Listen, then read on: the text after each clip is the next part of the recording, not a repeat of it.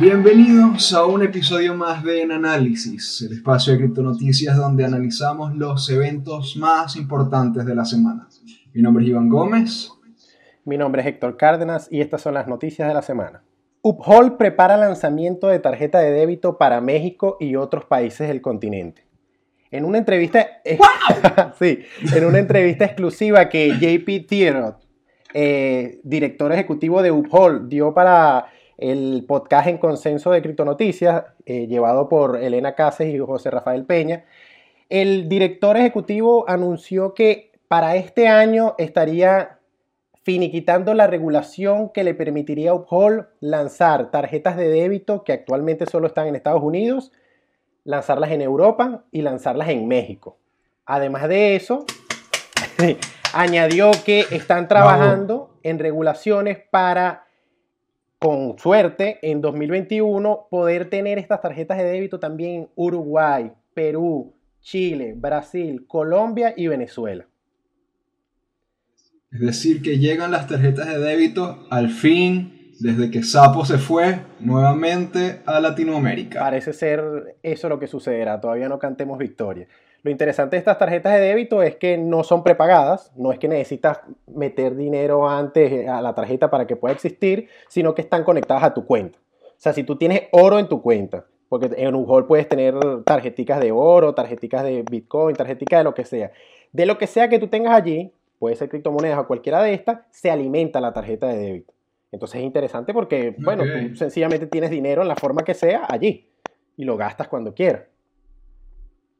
Sí, el único tema es, bueno, la necesidad del custodio, que los fondos a juro tienen que estar en, las cuentas de Uphold. Pero bueno, son los proveedores de servicio y ya están haciendo el trámite regulatorio para permitir las, tarjetas de débito, ¿no? Sí, pero fíjate que Uphold ha sido de las empresas, primero, con mayor reputación en Latinoamérica y segundo, de las más serias en cuanto a lo, a lo que le disgusta a los bitcoiners de la banca.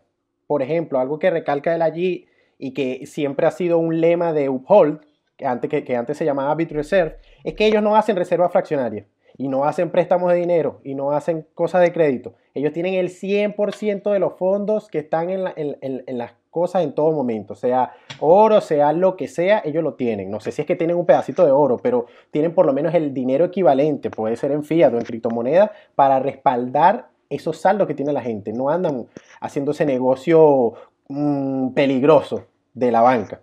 Entonces eso da... Claro que, que el usuario podría desconfiar que sus fondos realmente no están ahí, que es simplemente una cifra que aparece en la pantalla, pero realmente sus bitcoins o su, el dinero que esté en su cuenta esté siendo comerciado o utilizado para el beneficio de la empresa. Exacto, ese no es el caso aquí. Ese no es el caso aquí. otra cosa interesante que ellos, eh, que, bueno, que me llamó la atención sobre, sobre el artículo es que el director habla del caso de Vietnam, habla del caso de Vietnam y la regulación y, bueno, cómo es el entorno allí.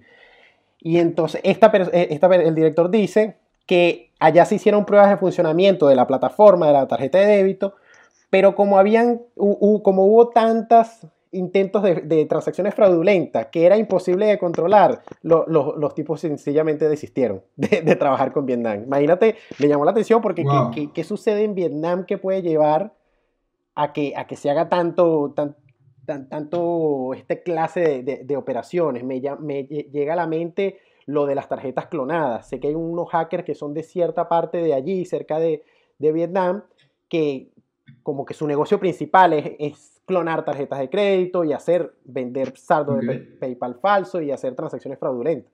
¿Será que entonces fueron a un nicho del, fraude?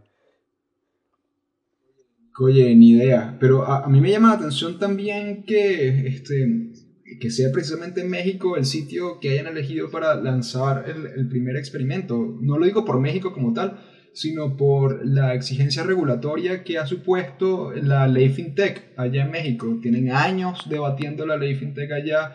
Ha, habido muchos problemas para poder eh, certificarse como operador eh, monetario en México, como por ejemplo Bitso para poder operar como, eh, como casa de cambio, es una de las más reputadas, con la mayor, mayor trayectoria y este, más grande servicio de México tuvo que regularse además de ahí en México por la ley FinTech, también en, en Gibraltar, si no me equivoco. El caso es que tuvo que regularse offshore para poder hacer cambios entre fiat y, criptomonedas, porque con, la ley, con los estatutos actuales de la ley FinTech no, no se les permitía. Entonces, llama la atención cuál habrá sido el proceso que, que tuvo que haber emprendido Holt para poder lograr convencer a las autoridades mexicanas en materia financiera de, de, lanzar una, de permitir una tarjeta de débito que use criptomonedas en, en México. Bueno, ahora, ¿qué criptomonedas podrían utilizar los usuarios con esta tarjeta de débito? Eh, a ver, te respondo las dos. Primero, ellos podrían usar eh, todas las criptomonedas que tiene Uphold, que ellos tienen BAT, ellos tienen Ether, tienen Dash, tienen Bitcoin, creo que tienen Litecoin, creo que tienen las monedas estas que, o tenían las monedas estas que estaban y que respaldadas en oro, eh, no sé qué cosa, gold. Sé que hay varias criptomonedas, son bastantes las criptomonedas que pueden usar los usuarios. Ahora, respecto a lo anterior que dijiste, eh, es importante recalcar que el mismo Bitso fue el que llevó a cabo llevó de la mano la regulación fintech y en entrevistas, reiteradas entrevistas que dio para Criptonoticias, ellos mismos dijeron cómo eh, hicieron la ley fintech a su medida. Y cómo fue a su medida, que creo que es lo que después le terminó saliendo el tiro por la culata. Su medida fue bastante empresarial, dado que ellos, me imagino que buscaban una competencia, una, una ventaja competitiva a través de la regulación, entonces ellos buscaron que la ley FinTech se adaptara a un negocio muy estructurado, que tuviese gobierno corporativo, que tuviese un pocotón de cosas ya que pasan al segundo, tercer, quinto año de una empresa con capital y, bien llevada. Entonces, de esta forma ellos alejaban que los demás pudieran entrar, porque necesitan mucho dinero, necesitan mucha estructura y todo el tema.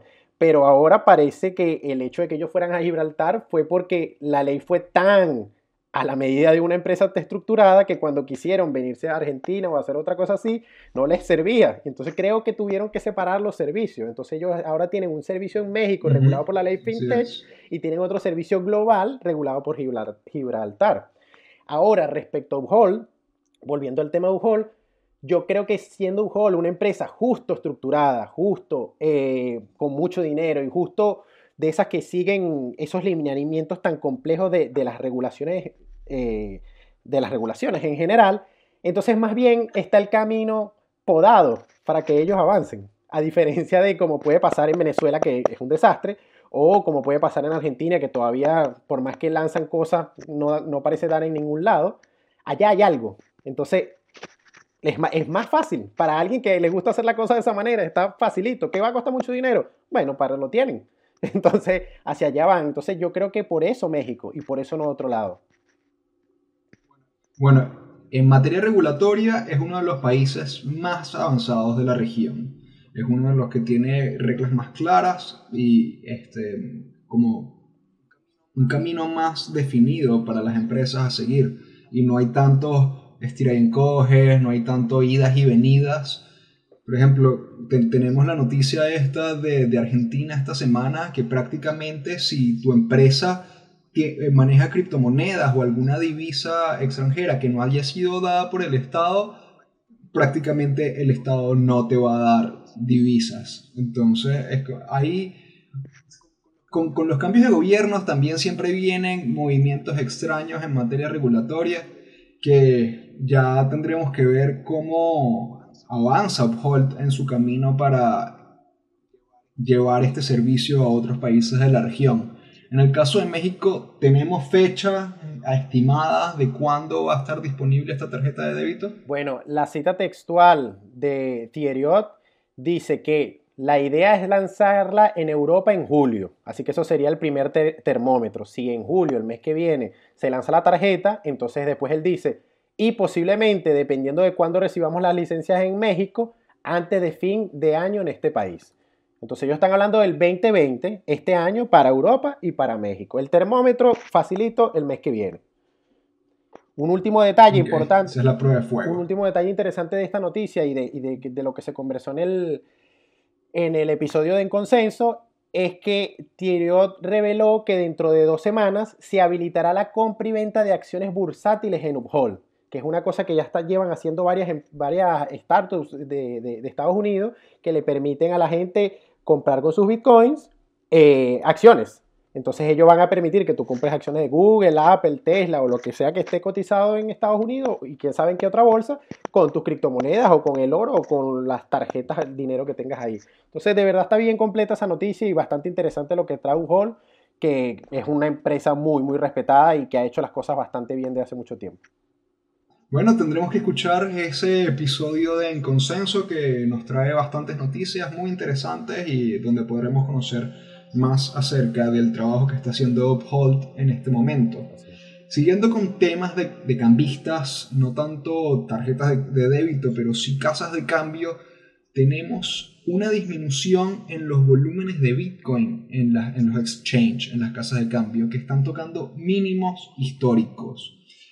Los poseedores de Bitcoin, al parecer, están retirando sus Bitcoin de, los servicios de custodia de casa de cambio y resguardándolo en sus propios monederos al, más fiel espíritu no, not your keys, not your coins, sino son tus llaves, no son tus monedas.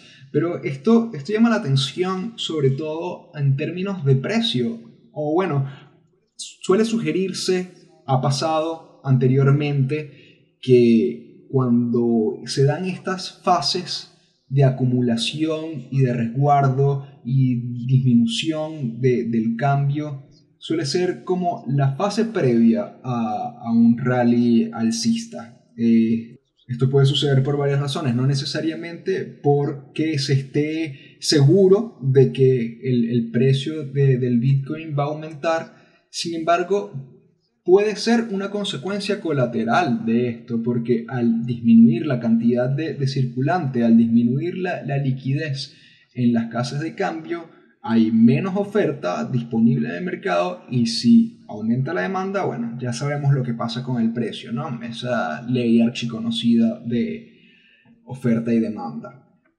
Pero llama la atención también de esto que desde el 12 de marzo, cuando la caída de Bitcoin fue de un 50, alrededor de un 50% en el precio, con todo este jueves negro en que cayeron los mercados después de la declaración de pandemia, la cantidad de monedas en casas de cambio ha disminuido un 12%, lo cual equivale alrededor a 320 mil bitcoins en casas de cambio. En, mayor medida en, unas casas, eh, en unos servicios que otros el que tiene mayor cantidad de monedas retiradas ha sido eh, Bitfinex con 66% desde entonces. Eh, se han retirado 133.000 BTC de las arcas de, de Bitmex. En el caso de Coinbase y de, eh, de Binance y Bitstamp no ha disminuido tanto, pero llama la atención que sea algo no digamos coordinado, pero sí sucediendo simultáneamente. Hay como un sentimiento en el mercado que lleva a los traders a atesorar más sus BTC y no ponerlos a disposición del cambio. Sí, fíjate que a mí me llama la atención dos cosas. Por un lado, la educación. Parece que el bitcoiner regular, ese que tiene bitcoins y de paso hace trading, está aprendiendo, está leyendo de verdad los periódicos y está aprendiendo de lo que se dice allí, de que cuidado con dejar tu dinero en, la, en las casas de cambio, si tu dinero está en la casa de cambio no es tuyo. Y parece que después que pasan estos momentos de alta volatilidad, que es cuando el trading se vuelve más interesante, más lucrativo, más divertido, entonces la gente saca su dinero porque dice, mira, yo aquí ya no voy a hacer trading, yo quiero estar seguro porque yo no pienso que voy a mover esto en un poco, un poco de tiempo más. Entonces mejor me lo quedo. Eso está muy interesante por ese lado porque habla de la educación. Este hecho me reconforta porque hace ver que el trabajo que hacemos en, los periódicos, en los, medios de comunicación, no solo en Criptonoticias, sino en todos los medios de comunicación sobre criptomonedas, eh, está siendo tomado en cuenta. Se está leyendo y la gente se está tomando en serio la alerta de que está bien, usa las casas de cambio porque son útiles son necesarias, tanto para hacer dinero como para simplemente cambiar dinero. Eso está muy bien. Ahora, una vez que termines tu operación, salte de allí. porque lo que hace es poner en riesgo tu dinero. Y como vemos, en, gracias a Bitcoin, que hemos sabido entender mejor, eh, el dinero es algo valioso y algo que hay que proteger uno mismo personalmente. Eso es una de las cosas que, que, más me gustó de esta noticia, la educación. Y lo segundo, que también habla un poco de educación, es lo que mencionas de las casas de cambio de las cuales se sacó mayor cantidad de Bitcoin. Fíjate que curiosamente, las casas de cambio donde más se sacó eh, dinero, Bitcoin, son esas casas de cambio que han sido hackeadas, que tienen muchos crashes o que la gente tiene cierta desconfianza. Por ejemplo, Bitfinex y por ejemplo BitMEX. No podría hablar por Huobi porque no tengo un recuerdo claro de algo malo que haya pasado con ellos. Ahora, cuando nos vamos a las que no se le ha sacado casi dinero, hablamos de las que tienen la mayor reputación, con todo y que una de ellas tiene muchos crashes. Coinbase, todo el mundo ama Coinbase, Binance, todo el mundo ama Binance, y Bitstamp, que todo el mundo lo ama, y aquí incluso en Argentina es una referencia increíble. Entonces, la gente está, está, entendiendo muy bien el mercado. La, gente que ama Coinbase, no, todo el mundo ama Coinbase realmente, hay, mucha, hay mucho odio también a esa casa de cambio, pero no sé si por prácticas de la casa de cambio como tal, aunque sí se escucha que hay como eh, suele estar involucrado en, estos crashes, no crashes momentáneos, pero sí, por ejemplo, en el patrón Bart Simpson que vimos en estos días de, que el, Bitcoin subió de 9.000 a 10.000 y volvió a bajar a 9.000. Este, parece que, bueno, tú me comentabas antes fuera del aire que, que Coinbase estuvo un poco relacionada a ese evento y bueno, por sus prácticas de, vigilancia con neutrino y estas cosas, tiene, como prontuario Coinbase, pero sí suele ser de las más reputadas para los nuevos ingresos, digamos de esa manera. Sí, el, tema allí, el tema es que hablamos, hablo de reputación y dentro de eso incluí intrínsecamente la seguridad. Fíjate que algo que la gente está claro de Coinbase es que está asegurada por Aeon, una cosa de esta, la, la aseguradora más, una de las más grandes del mundo, y la gente está segura que eso puede crashear, eso puede pasar lo que sea, y la gente de Coinbase le va a devolver el dinero a la gente. Entonces, creo que ahí eh, habla muy bien de cómo la. Habla muy bien del Bitcoiner. Este, este, este, este, esta noticia habla demasiado bien del Bitcoiner, de cómo se está educando para los momentos de alta volatilidad y cómo se está educando para resguardar su propio dinero y salirse de aquellas casas de cambio que creen que pueden, hacer, pueden generarle una pérdida.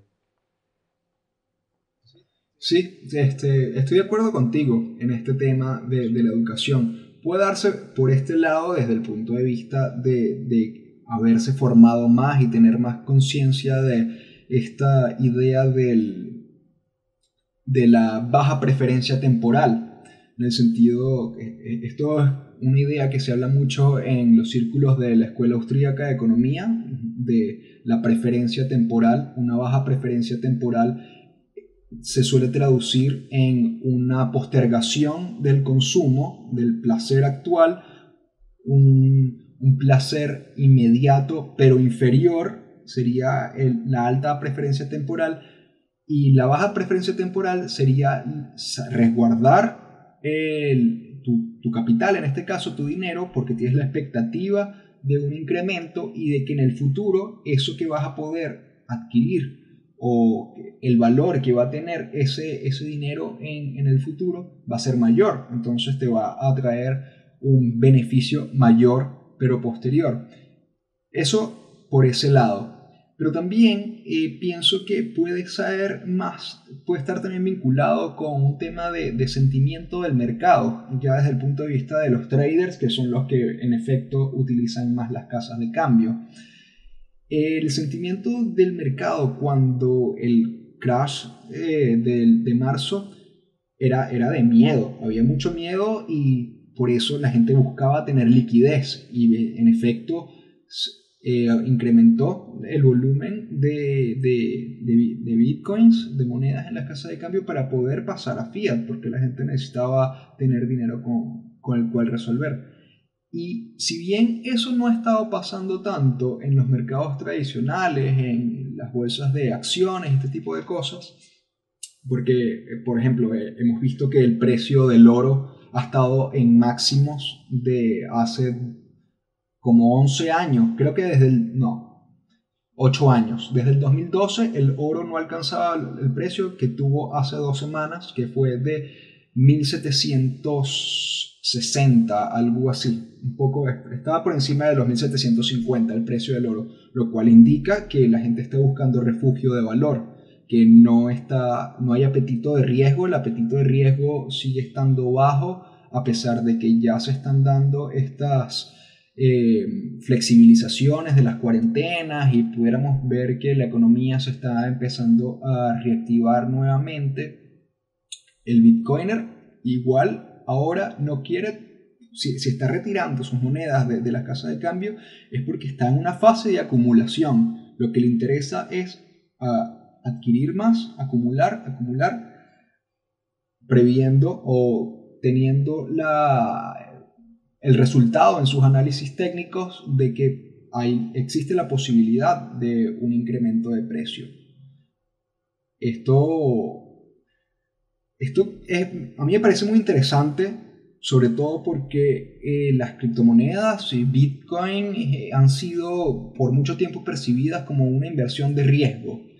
Y todavía no estamos fuera del, clima de, de, riesgo, más bien, con todas estas protestas en Estados Unidos, ha aumentado la incertidumbre, no solo la incertidumbre política, sino la incertidumbre de una nueva ola de contagios de COVID propiciada por las aglomeraciones de personas.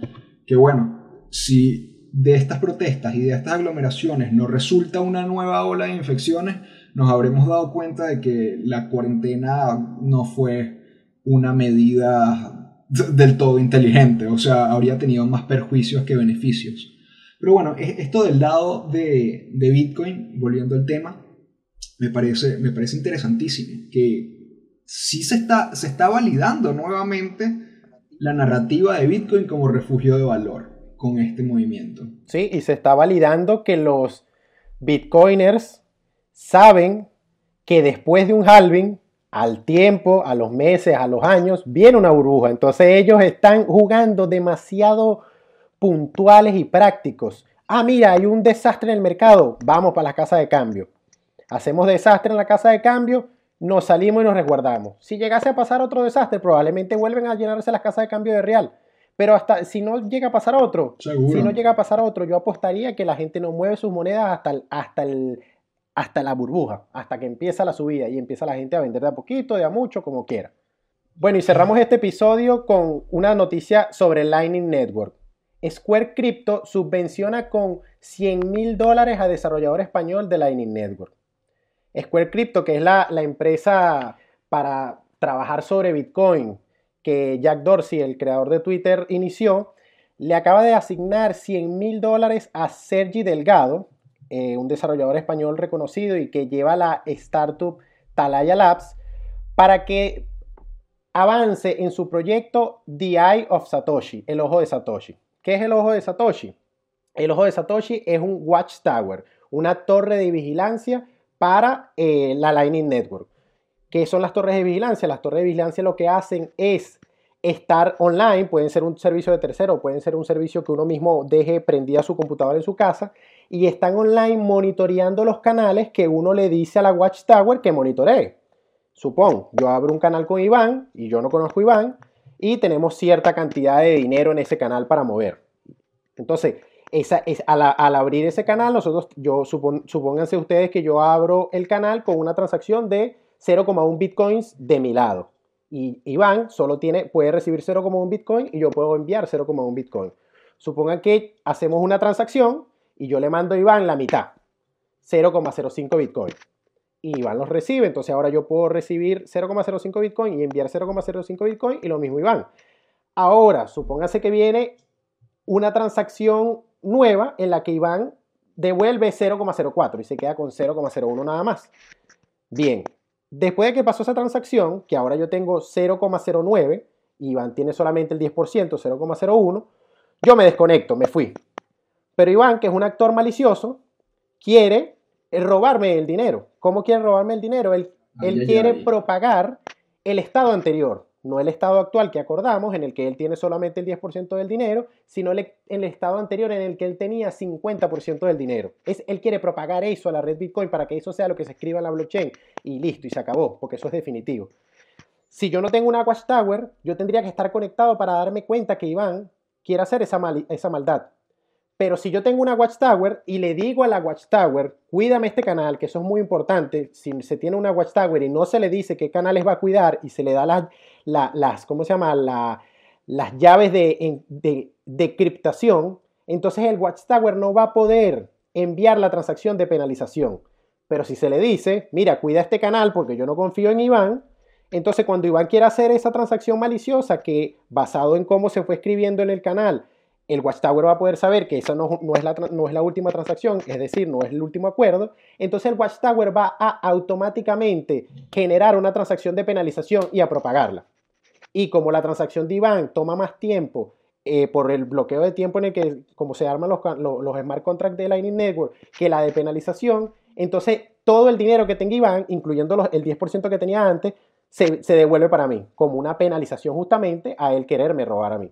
Entonces, eso es lo que hace las, las, Watchtower y esto es lo que está desarrollando Sergi eh, Delgado con el dinero que le va. Bueno, ya antes lo estaba desarrollando gratis, ahora lo va a hacer mejor con el dinero que le da Square Crypto. Es importante recordar que estos servicios de Watchtower, o en específico el ojo de Satoshi, The Eye of Satoshi, es un servicio de código abierto que puede que lo que se desarrolle por Sergi y su equipo probablemente pueda beneficiar al resto de la comunidad de desarrolladores y de usuarios, porque al final las mejoras que se realicen en, estos, en estos eh, programas de código abierto tienen repercusiones para toda la comunidad. Ahora, eh, creo que uno de los aspectos que llama la atención de, de, de las torres de vigilancia en Lightning Network es la la posibilidad de comprometer la, la privacidad de, las transacciones, ¿no? Porque al final, cuando tú pones una watchtower a vigilarte un canal y le envías el registro de transacciones, eso va dejando un rastro en, un servicio de tercero. ¿Qué, ¿Qué, posición tienes tú al respecto de, de esto, de, este, de esta potencial eh, amenaza, vector de ataque o, ajá, amenaza que compromete la privacidad de los canales en Lightning Network. No, ¿Qué opinión te merece? No, no considero que sea una amenaza porque, como bien acabas de decir, estos servicios son de código abierto y si alguien decide utilizar uno de tercero es porque lo decidió, es porque está de acuerdo y porque no tiene problema en que alguien le vigile, pero él pudo haber elegido hacerlo él mismo. ¿Y entonces qué pasaría? Tenemos de nuevo el canal tú y yo, pero la torre es mía o la torre es tuya. Entonces, ¿cuál es la pérdida de privacidad? Si ya sabemos tú y yo que estamos transando. La pérdida de privacidad existiría si Lightning Labs, por ejemplo, tiene un servicio de Watchtower y se pone a, monitorearlo. Pero, de nuevo, nosotros lo estamos decidiendo. No, no, habría un problema como, tal. Pues entonces e, el intercambio es, es como legítimo. Eh, yo voy a perder esta privacidad, o sea, le voy a dar a, a, Lightning Labs, esta, a Lightning Labs o digo cualquier otra empresa esta, esta posibilidad pero yo, a cambio, yo quiero que él me asegure, ellos me aseguren mi, cosa. Ahora, no, no estoy tan seguro de qué registro o de qué forma se mantiene esa información en el Watchtower, en el nuevo Watchtower, porque lo que he entendido... ¿Y por cuánto tiempo? Sí, porque lo que he entendido... O sea, porque si yo te envío si yo te envío el estado de, cuenta de una transacción y, cada cuánto lo voy actualizando, cada vez que hay, hay, un, hay un intercambio, se actualiza el estado en el Watchtower, me imagino que sí. Eh, pero almacena el registro de las transacciones anteriores. Eh, no creo que necesite hacerlo. Y fíjate que en, la especificación de la especificación Bolt 13, que es para hacer Watchtower en, en Lightning Network, se explica en el segundo párrafo que cada vez que se hace una nueva transferencia en un cliente de Lightning, es necesario enviarle al Watchtower una transacción encriptada de penalización y la transacción localizadora. ¿Qué entiendo yo por esto? Que tú tienes que decirle al Watchtower, mira, esta es la transacción que yo quiero proteger y estos son los datos para enviar la transacción de, protección. Pero al final yo no le estoy diciendo quién soy yo, solo él sabe que, es mi cartera en tal caso y al, y al final la cartera de la otra persona. Entonces, esa parte de privacidad sigue siendo seudónima. Y en cuanto a esto, ¿qué registro debería llevar? Si más bien va a ser como inútil, porque una vez que hagamos un nuevo, una nueva transacción, yo voy a dejar de querer proteger la transacción anterior. Yo voy a querer proteger el nuevo estado del canal. Entonces creo que sí, si bien una persona más ahora sabe eh, quiénes son los que están en el canal. Hay un tercero de confianza. pero no es un tercero de confianza que pareciera, a primera vista, poder hacer mucho daño.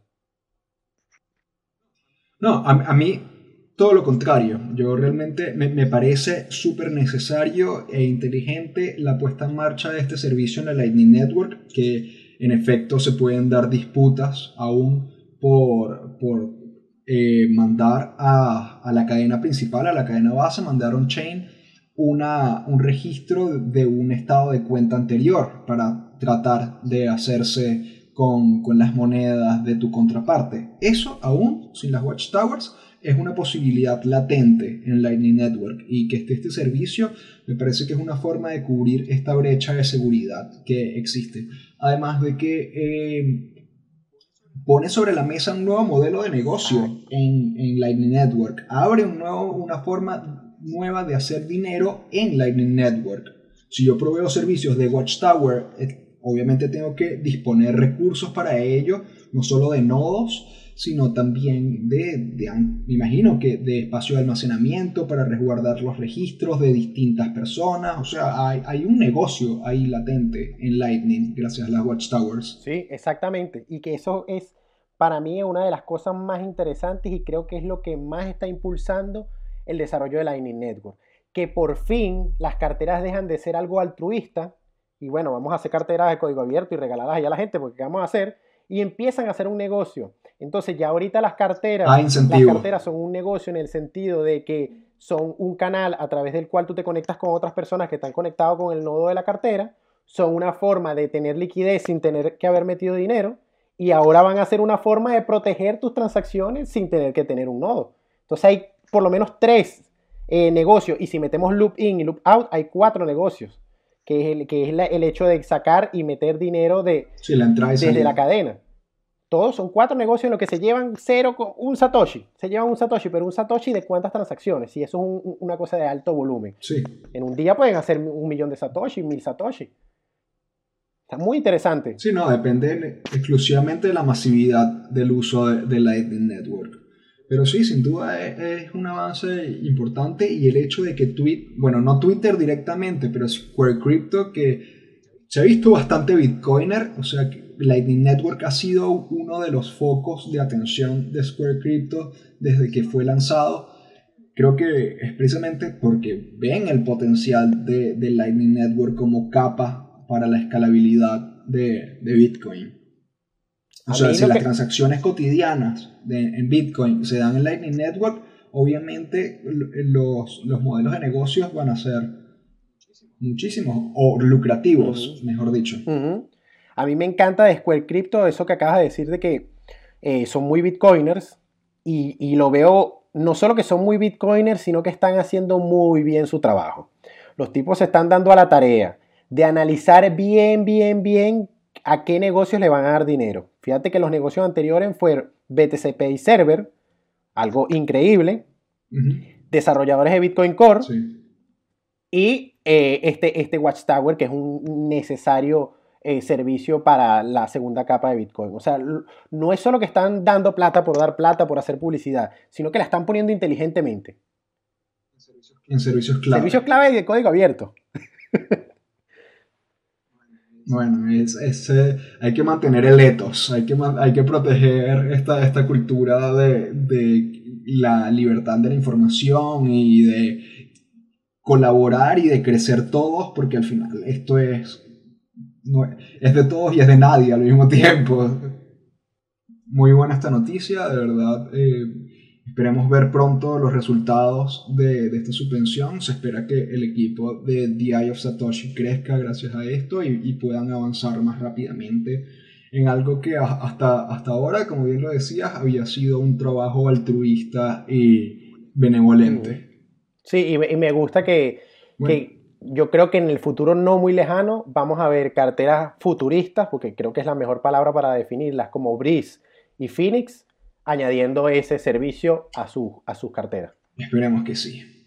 Bueno, hasta aquí el episodio de hoy de En Análisis. Esperemos que les haya gustado. Si les gustó, dejen sus comentarios, escríbanos.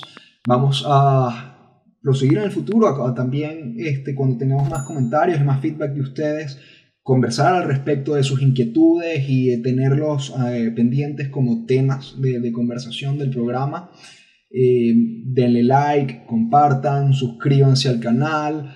Y porque esto también que hacemos nosotros es, es, para todos, para promover la educación de todos. Y bueno, como siempre, recordar que nosotros estamos aquí aprendiendo con ustedes. No confíen en nadie, verifiquen toda la información y bueno, sigamos aprendiendo de este maravilloso mundo de Bitcoin. Saludos, muchas gracias.